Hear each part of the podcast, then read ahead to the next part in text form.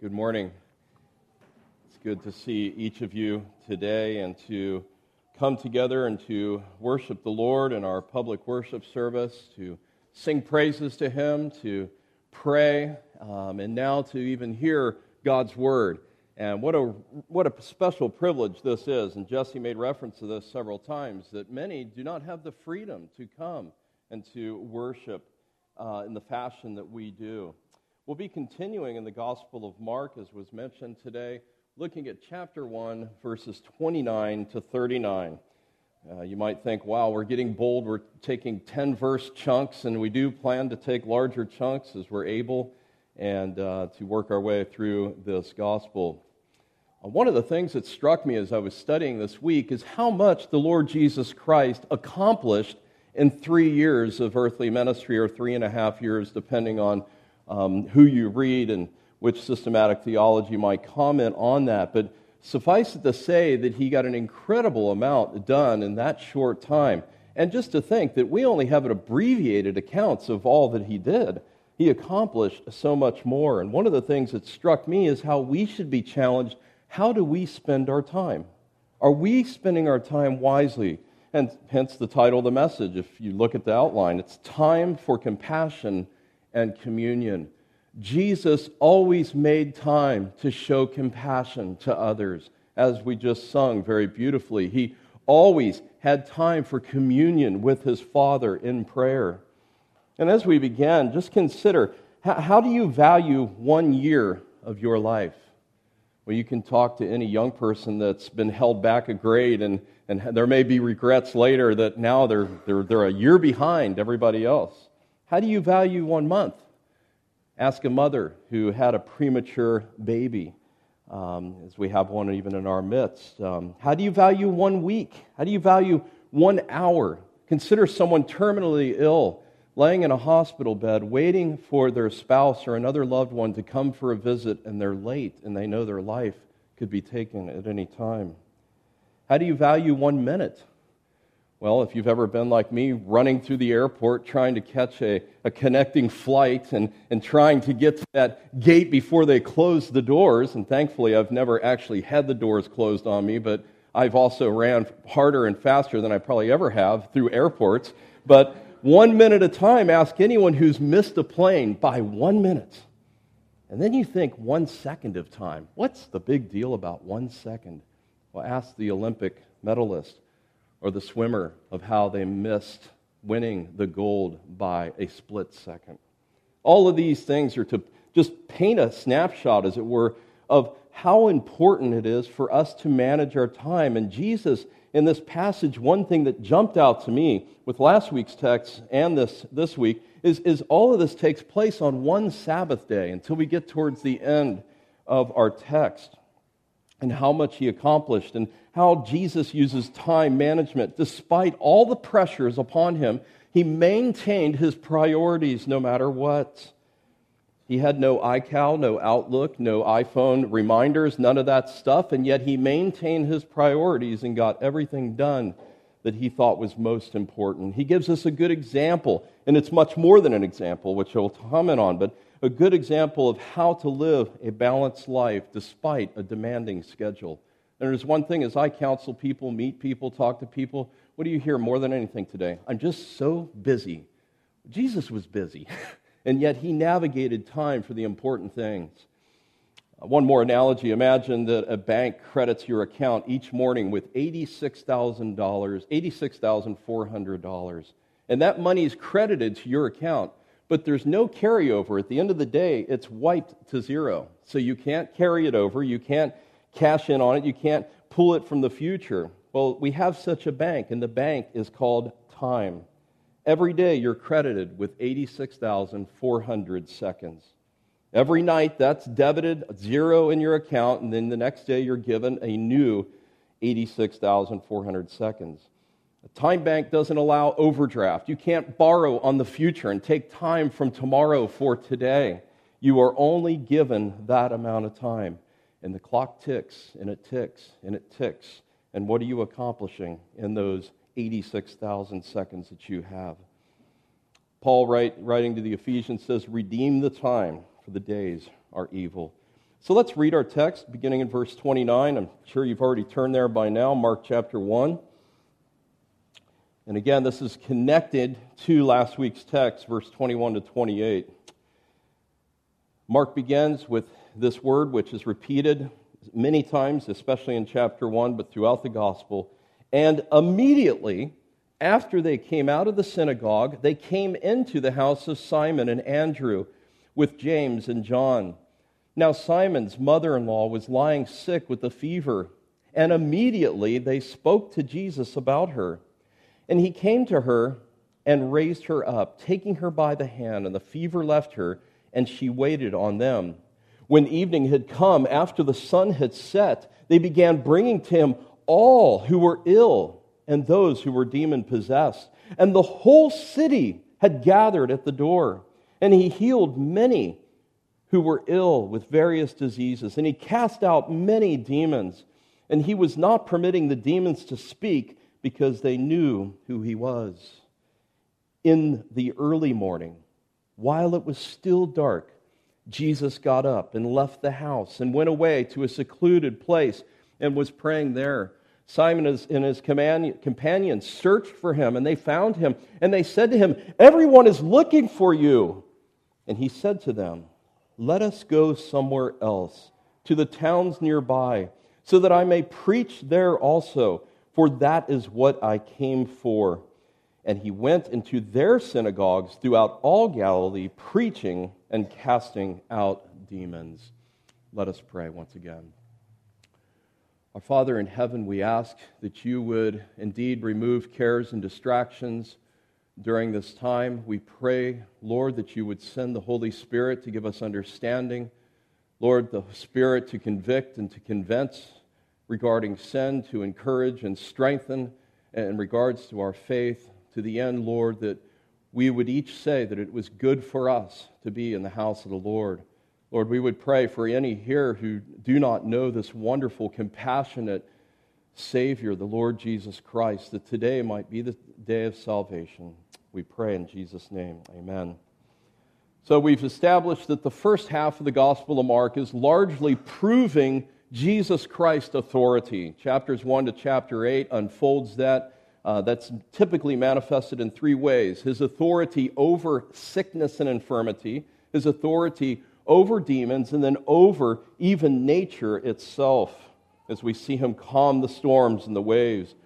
Mark shows us who Jesus is by what he does. And, and last week there were two things that jumped out of the text in which was blinking big red lights, you know, blinking Jesus Christ's authority. And it was his teaching in the synagogue that he taught in such a way that the people were amazed because he didn't teach like the scribes and the Pharisees, but he taught as one having authority. And the second thing was when he cast out the demon of that one that was in the synagogue. There were no incantations, no rites or spells, like as were, would have been more common in the first century, but it was by his word alone the demon was expelled. And so, two examples united together, as it says even in verse 27. So they were all amazed in the synagogue. They debated among themselves, saying, What is this? A new teaching with authority, and he even commands the unclean spirits. So today we continue to see this authority demonstrated by our Lord Jesus Christ. And, and there's a distinct mark in verse 29. They have come out of the synagogue. That was all last week, in the synagogue. Now they have come into Simon Peter's house, or Simon's house as it's referred to here. so, my prayer is that we would have the right priorities in managing our time wisely, even as we see Jesus making time for compassion and communion with his Father. We'll consider this under three simple points. And the first is this the physical pressures placed on Jesus. Secondly, we'll see his persistent prayers. And then lastly, his purposeful mission. So, first of all, the physical pressures placed on Jesus. We see in this context here, they've come out of the synagogue into the house of Simon, and now Simon's mother in law was lying sick with a fever. And immediately, there it is again, they spoke to him, to Jesus, about her.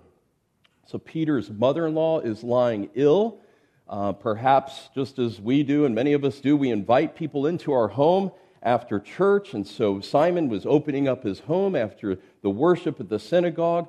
Jesus is invited. Some say Jesus lived there. We don't know that, but nevertheless, Jesus is invited. The other fishermen are invited. The mother in law is there. It's very common to have large households at that time. So people were invited in for an afternoon and a meal to refresh and discuss the things that were learned in the synagogue. But there's a big problem.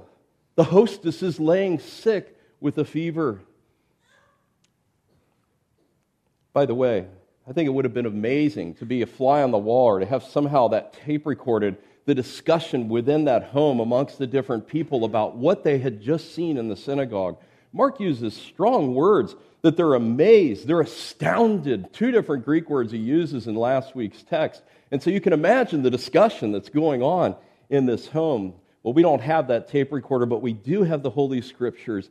And the text says that she was laid up with a fever. Luke, the physician, in his gospel account, says that she was in the grip of a high fever, suffering the attack of a fever.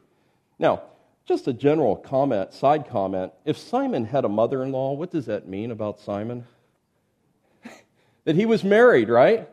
And so the Roman Catholic Church does not like verses such as this because this is clearly stating that Peter was indeed married and their whole call to celibacy and so forth. It's contradictory to the teaching of the Roman Catholic Church. Paul even makes reference in 1 Corinthians 9 that are we not apostles are uh, able to take a wife and mentions Simon. But here what we have before us is a private occasion of Jesus healing. There's no one else except for the few that are in this house, and I say few by comparison's sake to what we'll see in a moment. And so, uh, such a contrast from the commotion of the authoritative teaching, the exorcism that had just happened in the synagogue, and now in the confines of a home, in the confines of one room, here is a private healing. But notice first, it's as though maybe Jesus is in the, as we would call it, the living room or something, and uh, Peter's mother in law is back in a back room, and, and they rush out to, to tell him. It's not as though he walked in the door and he saw that she had a fever. It says, and immediately they spoke to Jesus about her. And I think there's a lesson there for us that when we are afflicted with various difficulties or health afflictions or whatever, that we cry out to Jesus, that we pour out our complaint to Him, since He is our great high priest. We take our troubles to the Lord. We see that in John 11 as Lazarus had died and how they came and they told Jesus. We live in a world full of sickness and sorrow, and our trials are many. And so, when disappointment comes, when ill comes, to be able to come and pour our complaint out to the Lord because we know that He hears.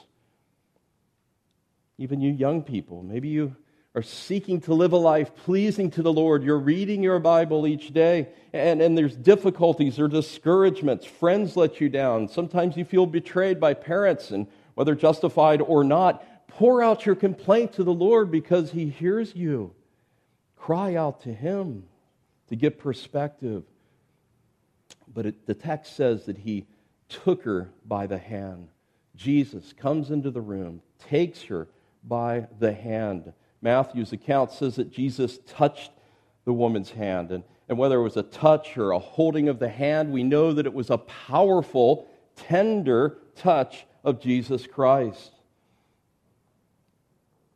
Jesus had complete control over the situation, as he does every situation. He has complete control over fevers and sicknesses and all manner of stuff like that. Just as we'll see later, he has control over winds and storms and, and waves and even the demonic world. He is in sovereign control.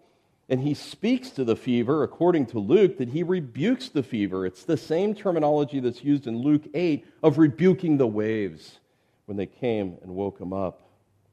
Now, notice with me, it says that they spoke to Jesus. He came and took her by the hand and raised her up, and the fever left her. So immediately, the fever leaves her. And, and, and uh, you can almost picture the scene. She's laid up, she's racked with a high fever, her face is flushed, her, fa- her body perhaps is shaking, and suddenly the fever leaves her, And she comes to her daughter, Daughter, feel my forehead. It's gone in an instant. I mean, you were just here and I had this high fever. Son in law, Peter, come. It's amazing. Completely restored. And, and something else to mark here is that usually when a fever leaves, if you're racked with sickness and a fever, the minute your temperature goes to normal, do you just have a burst of energy and you're back into things? No, you're kind of like laid up still for a like you're kind of out of it. Your strength is sapped. But with the Lord, He gives new strength.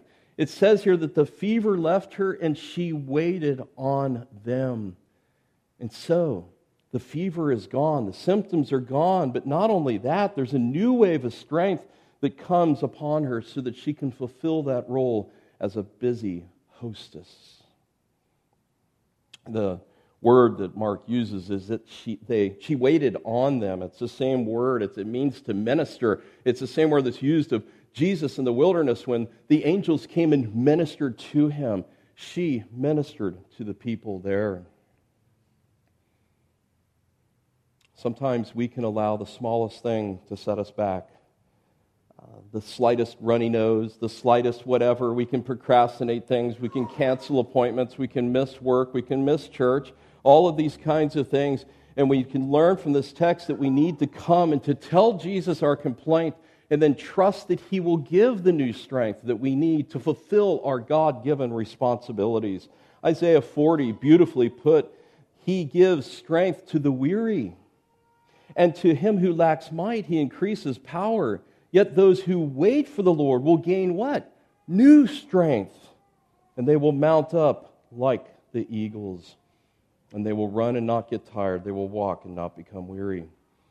Those who have been touched and healed by Jesus, not only do they have new strength to serve him, but also they are empowered, having been touched by him, to now navigate and to make battle with the world, the flesh, and the devil. So we see a private healing of Peter's mother in law. But look in verse 32. It says, When evening had come, after the sun had set, they began bringing to him all who were ill and those who were demon possessed, and the whole city had gathered at the door. Now, uh, just picture how news is spreading, okay? They're, they're, they're waiting till sundown for a reason, right? Why is that? It's the Sabbath day, right? And so they're not going to just start lining up after the synagogue. Synagogue usually got out about noon, okay? So there's, there's this whole, whatever, six hours during the afternoon, assuming sunset was about six, as it often is in the Middle East. And so the, uh, they're waiting until that time. And, and Mark makes it very clear in the evening after the sun had set, and the Jewish Sabbath went from Friday night, sundown, to Saturday night, sundown. That was the Jewish Sabbath. It was evening to evening. But the, and the whole idea of how news spread about Jesus everywhere so that the whole city is gathered at the door. Now, this is in an era where there's no Facebook, no email, no internet, no Fox News, and yet the news spread about Jesus. Obviously, this is a small village, maybe um, 10,000 or whatever, it's been guesstimated, but still the news spread. That's still a significant amount of people and by the way, the, the tense of the verb is they were bringing all of those who were sick. It's the imperfect, is they kept bringing. He's healing, they're bringing more, and it's, there's this constant cycle that's going on. And so the whole town gathered at the door is probably, no doubt, hyperbole. Um, I don't think 10,000 people were outside the door of Peter's house, but the idea is that there was a lot of people, a whole lot of people that were there. And Jesus, after ministering all day, casting out demons, does not say, All right, you know, I'm going to go to about 8 o'clock and then, guys, close it up, send them away, or whatever, right? He makes time to show compassion. He makes time. And do you make time to show compassion? And you think, well, if there was if I had the power to heal a withered hand or to heal a fever or something like that, well then I would. No, no, no, no. I'm not talking about that. I'm talking about just mundane, practical ways that you can show compassion and kindness to those around you, inside the church and outside of the church. There's really kind of two applications there, isn't there? I mean, do you have time if somebody's on the side of a road stranded with a flat tire or engine trouble to stop? Maybe they don't have a cell phone. you can actually make a phone call for them and then drive off. It costs you about 60 seconds of your time. Someone needs a ride to church or needs a meal, or, or even more practically, someone's lonely and you know they're lonely and, and you're busy, but you carve out time to go and visit and to encourage and to read scripture, or, or, or someone's sick and to go and visit them and encourage them or to comfort the faint hearted. Do you make time for compassion? Well, the text goes on. Jesus uh, says, or the text here says that he was casting out demons. This is the end of verse 34, and he was not permitting the demons to speak because they knew who he was. You might say, What? Well, this is like free advertising, Jesus. What are you doing? I mean, come on. If, let others praise you, not your own lips, you know, the proverb uh, and so forth. Let, let others t- say who you are, right? No, Jesus had greater purposes um, in mind here. And I'll try to unpack this very briefly, but Jesus healed many, no doubt. The lame leapt for joy, the blind were made to see. Uh, people that were demon possessed, foaming at the mouth, were made whole. People who had lost their minds, perhaps completely mentally incapacitated, it would appear, which was demon possession, would be completely removed so that they could think in their normal faculties. And, and so there's already those people who are telling others about it but he was not allowing the demons to speak. And there, there's really kind of a secrecy motif that's going on here.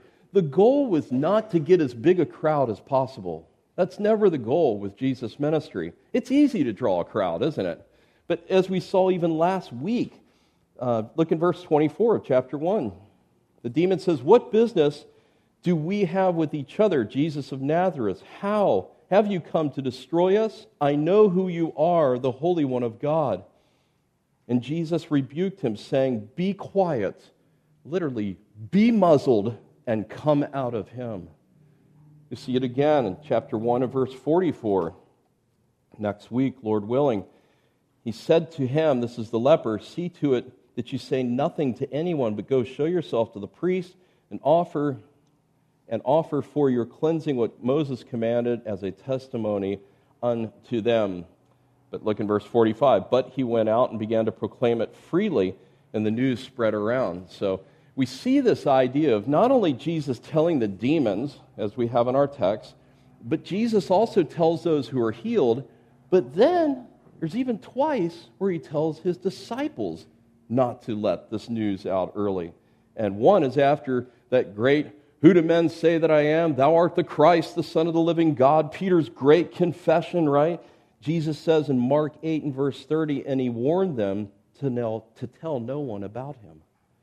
You might say, wow, this is very strange. Well, think about it like this. Perhaps it is likely that if the news spread about him too quickly, so that his identity became known over all of Galilee in a very short amount of time, that this would cut short the mission of Messiah, bringing about his death sooner than would otherwise be the case. And really, and even the disciples didn't get this, even at the cross, but it's only on the cross can Jesus' true identity be rightly known. As you consider the purpose for which he came, it wasn't to establish an earthly kingdom right then. It wasn't just to come and show compassion and to heal physical diseases. It was to come to be a substitute for sinners. So that even the centurion would say in Mark 15, verse 39, Truly, this is the Son of God. That is the profound confession of a Gentile looking on to where he makes confession of who Jesus Christ is.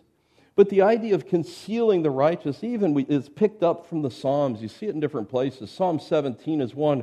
Psalm 27 we know more.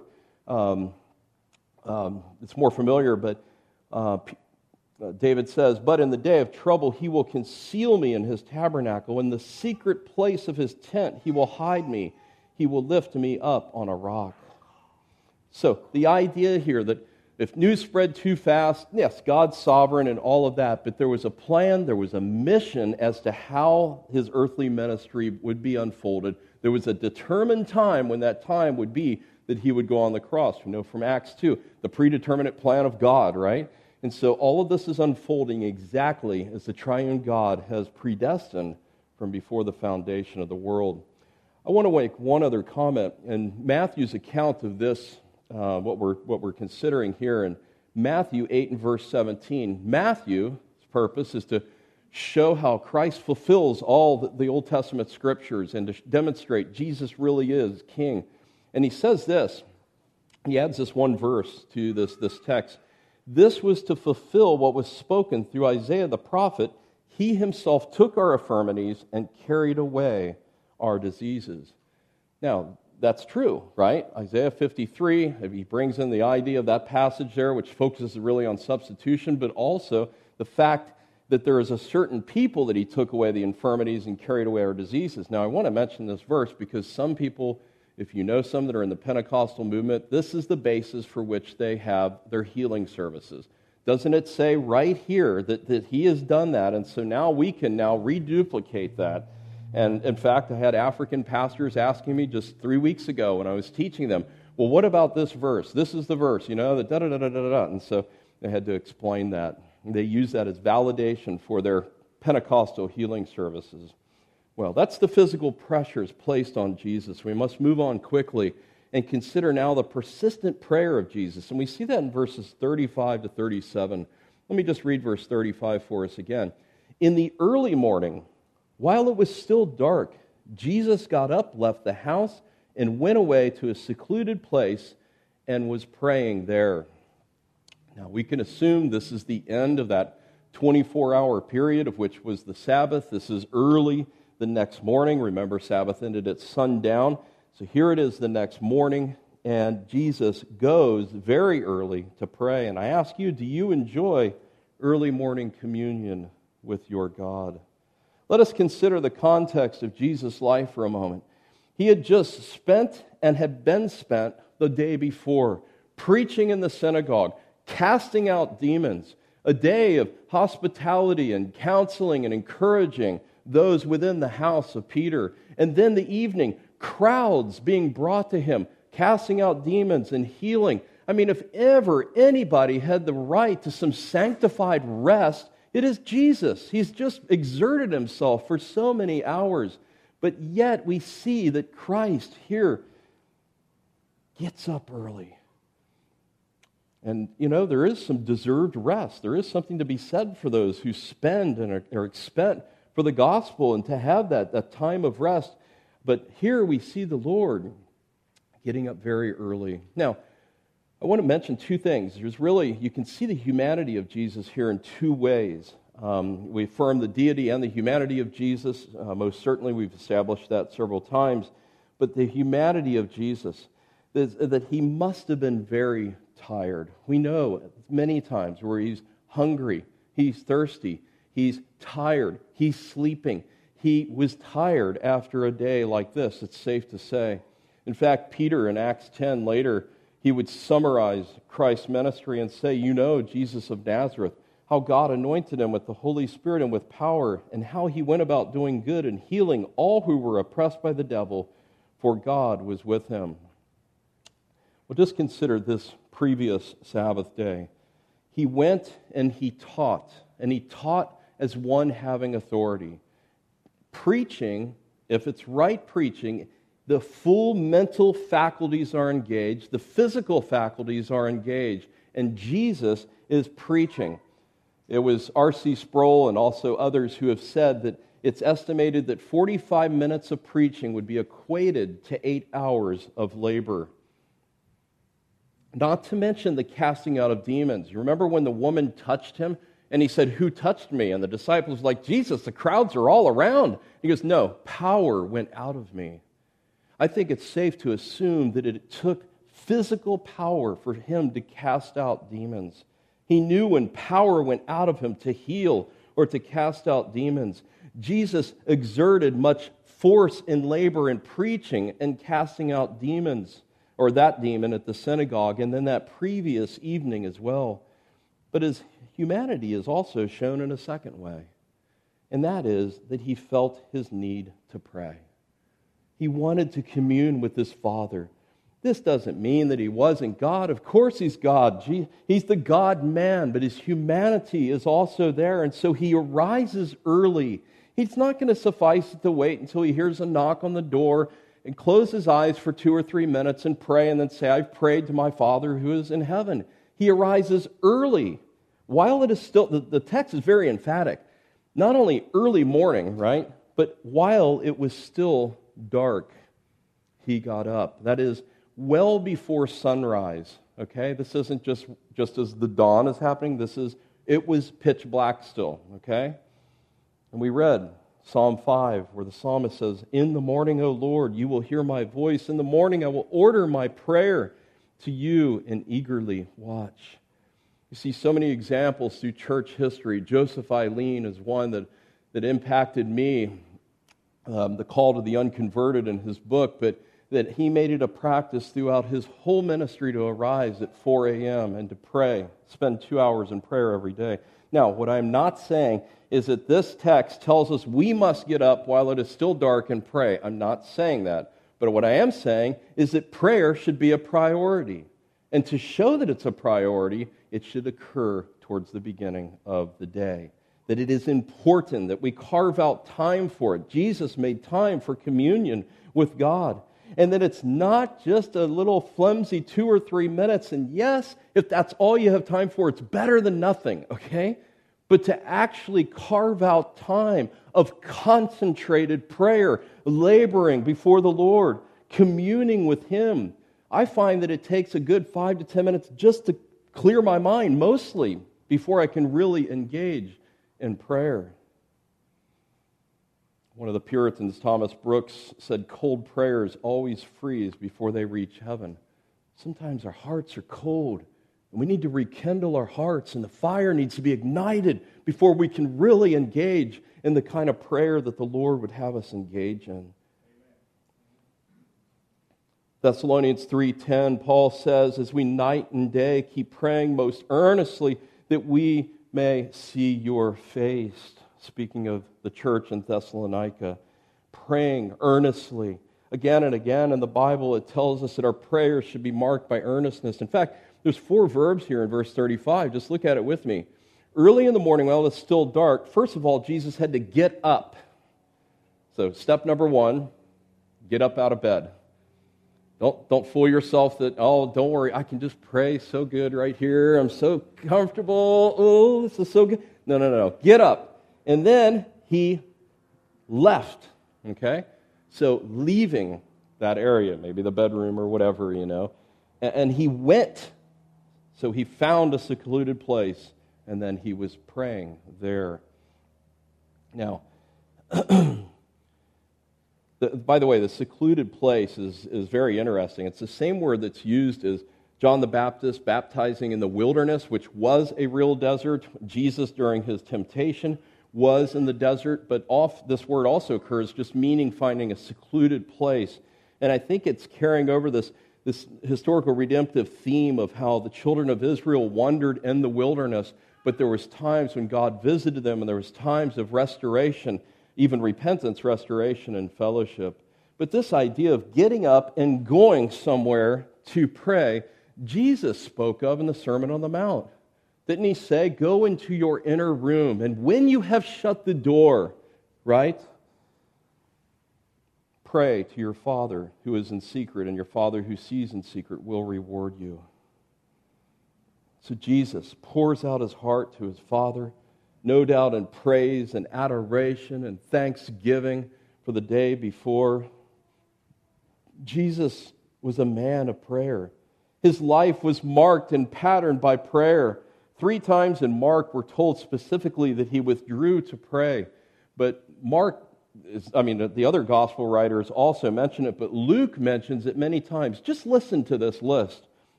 Before the feeding of the 5,000, he prays. At the tomb of Lazarus, he prays. Did you know that Jesus was praying while he was being baptized? Luke 3:21. Now when all the people were baptized, Jesus was also baptized, and while he was praying, heaven was opened. I confess I've never seen that before. It's never impacted me before that as he was praying, that is when the Father spoke from heaven. Luke 5 verse 15 and 16.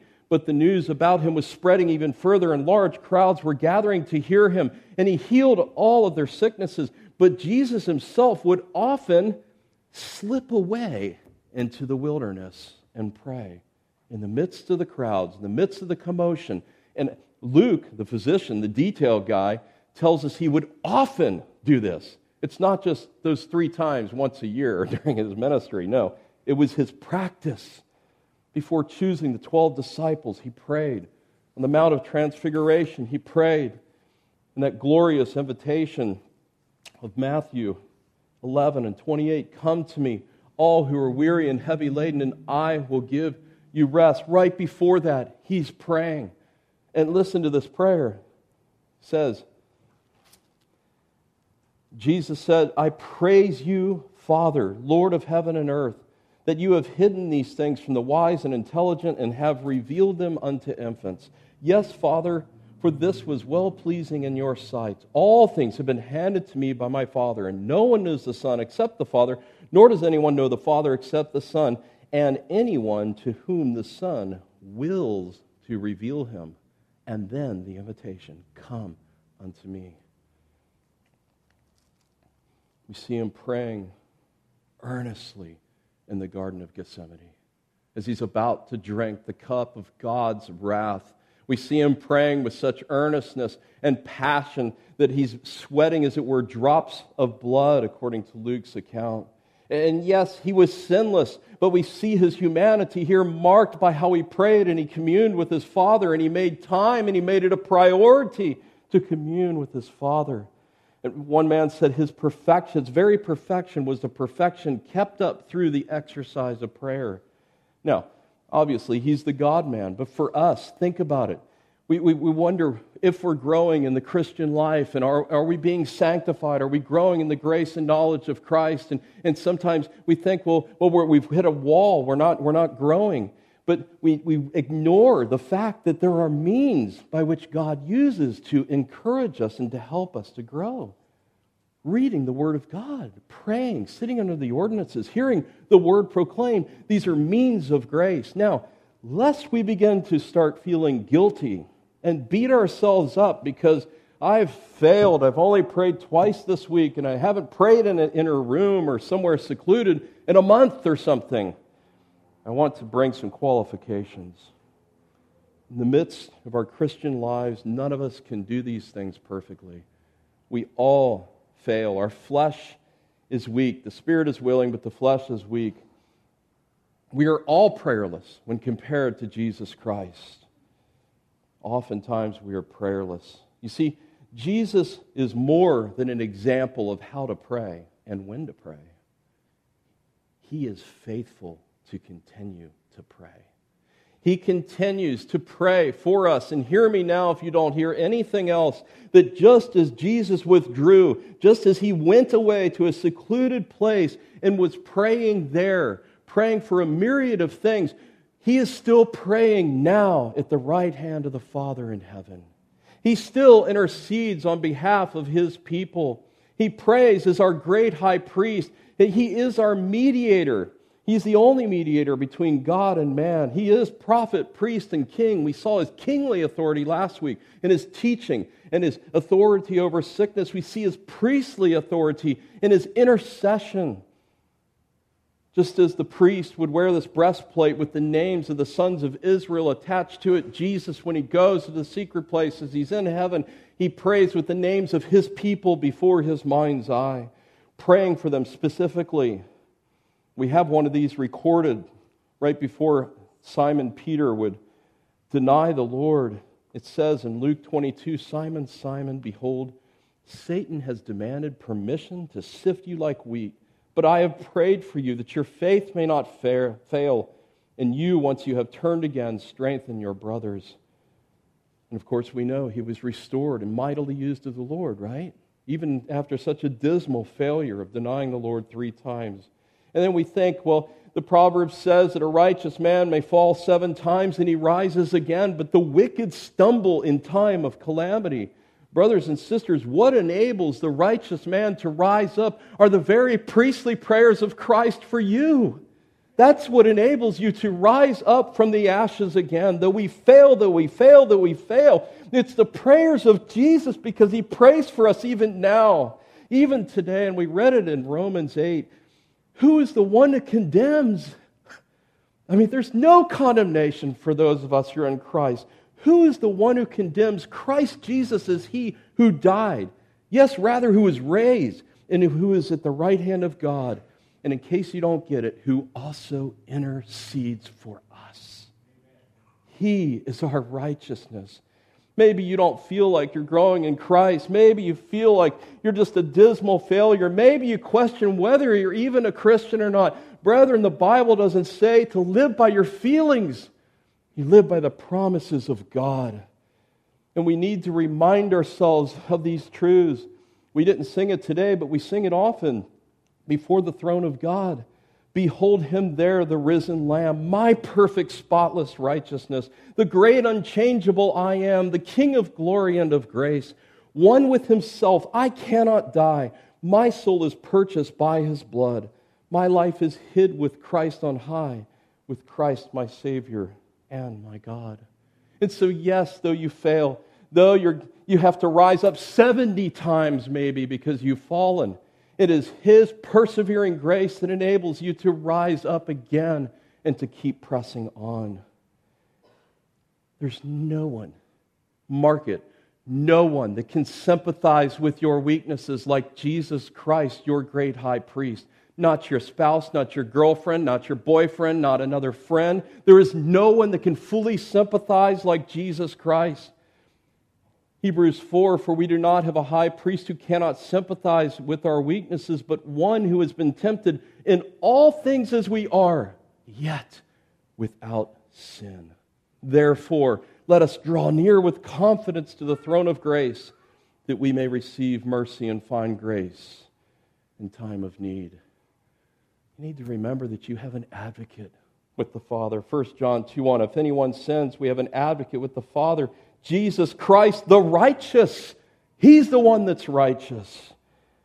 So when you fail, it's perfectly good to experience conviction of sin. It's perfectly good to get on your face and confess your disgusting, rotten, God dishonoring sin, but also to remember that you have an advocate that is praying for you.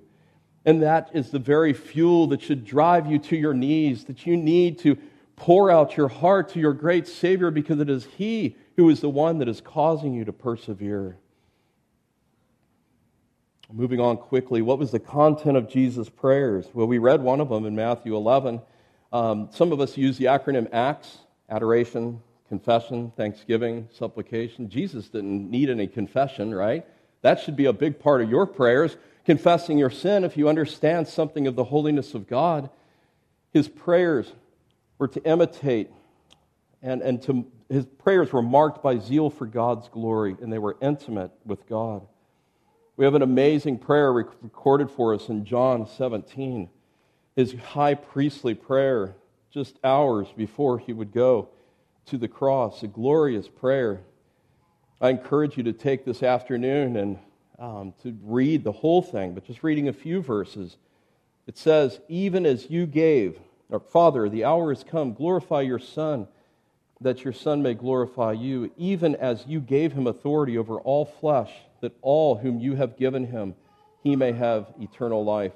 This is eternal life, that they may know you, the only true God, and Jesus Christ, whom you have sent. I glorified you on earth, having accomplished the work which you have given to me to do. Father, glorify me together with yourself. Verse 11 I am no longer in the world, and yet they themselves are in the world and I come to you, Holy Father, keep them in your name, the name which you have given to me, that they may be one, even as we are one. I do not ask on these alone, but for those who will believe in me through their word. He's praying for future disciples. So Suffice it to say that Jesus is praying for his disciples. He's praying for the glory of God that's being shown and demonstrated through him. He's praying for his disciples, future disciples. He has a mission oriented prayer as he's praying for those who would come to know him later. Furthermore, he taught his disciples how to pray in the Sermon on the Mount. He gave the Lord's Prayer, how to pray. He said, Do not pray this way, meaningless repetitions. He had taught them how to pray. And then, very quickly, disciples search for Jesus. Uh, Peter is the leader. He's already demonstrating the leadership skills. Look in verse 36. Simon and his companions searched for him, and they found him, and they said to him, Everyone is looking for you. The word for search means to hunt or to hunt down eagerly. So they are ferociously looking for Jesus where he's at. It's a little more than just kind of a, a walking through the, the places here. Um, and again, Peter's already the spokesman. He's demonstrating the natural gifts. And he says, Everybody is looking for you. No doubt a large crowd was already gathered at the door of Peter's house. And the disciples are probably thinking, Jesus, this is great. Not only yesterday we had the popularity that we've never had before. I mean, they were coming in hundreds and hundreds, and you were just healing, and demons were being cast out. Well, guess what? We can continue it today. They're already lining up. Come on, Jesus. Let's capitalize on this. But Jesus is not interested in large healing services, He's not interested in circus charades. He's more concerned for the spiritual, internal healing versus physical healing, even though those are paralleled sometimes. He's not out for a healing campaign. And so, our last point, having saw the pressures of Jesus and his persistent prayer, lastly, the purposeful mission and we're just going to mention this, read it, and mention a couple of comments and be done. He said to them, Let us go somewhere else to the towns nearby that I may preach there also, for that is what I came for. So, Jesus here, he's not going to allow the people, he's not going to allow the crowds, he's not going to allow his disciples to dictate where he will go.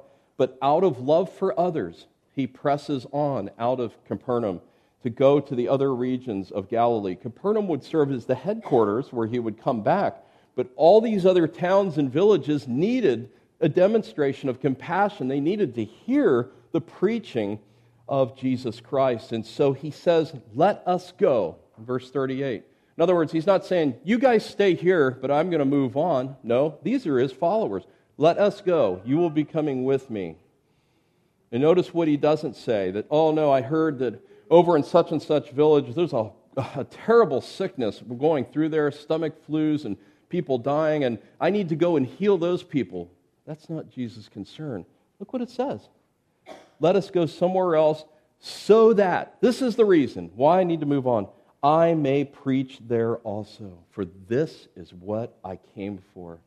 He goes because he must go to preach. The miracles, the healing served as, supporting, as a supporting role but they are secondary to his primary mission, which is preaching. As we saw back in verse 15, the time is fulfilled, the kingdom of God is at hand. Repent and believe the gospel.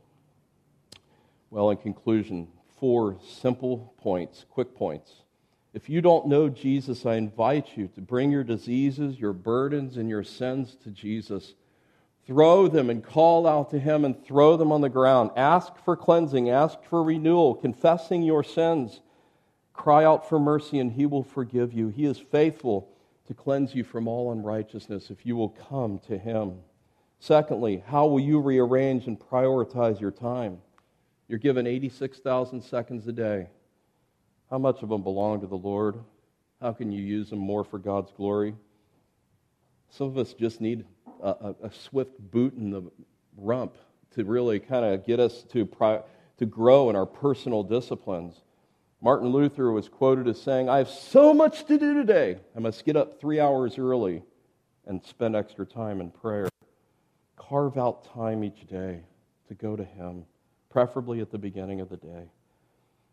Thirdly, know that Jesus is praying for you remember his priestly work, that he is there interceding on your behalf. Another favorite hymn of mine, Arise, My Soul, says, Five bleeding wounds he bears, received on Calvary. The wounds pour effectual prayers and strongly plead for me. Forgive, forgive, they cry, nor let that ransom sinner die. And fourthly, our church must have the right priorities as well. It must have the right priorities and, and mission before it, as the elders are just mere under shepherds under Christ, who is the head of the church. We're seeking to do things and to use our time to the best we can for His glory. And so we put the primacy of the preaching of the Word of God. Uh, we, we put emphasis on outreach and demonstrations of compassion to a lost and dying world. In our Lord's Day services, we include the things that we believe are, are important because they're clearly prescribed and commanded in the Scriptures. That's why we read Scripture. That's why we pray. That's why we preach. That's why we'll have the ordinance of the Lord's table later. That's why we practice baptism. We are called to do these things. And so, as we've considered before us, Jesus, the physical pressures placed on him, his persistent prayers, and the purposeful mission that he didn't lose sight of his greater mission in the midst of popularity, let us make time for compassion and communion. Let us pray. Father, we pray that you would encourage us with the gospel. We thank you so much for our Lord and Savior Jesus Christ, who is praying even now for us. Lord, if there's ways we can reallocate our time, ways we can grow, ways we can eke out a few more seconds, a few hundred seconds for you each and every day, help us in that regard. We praise you and love you. In Jesus' name, amen.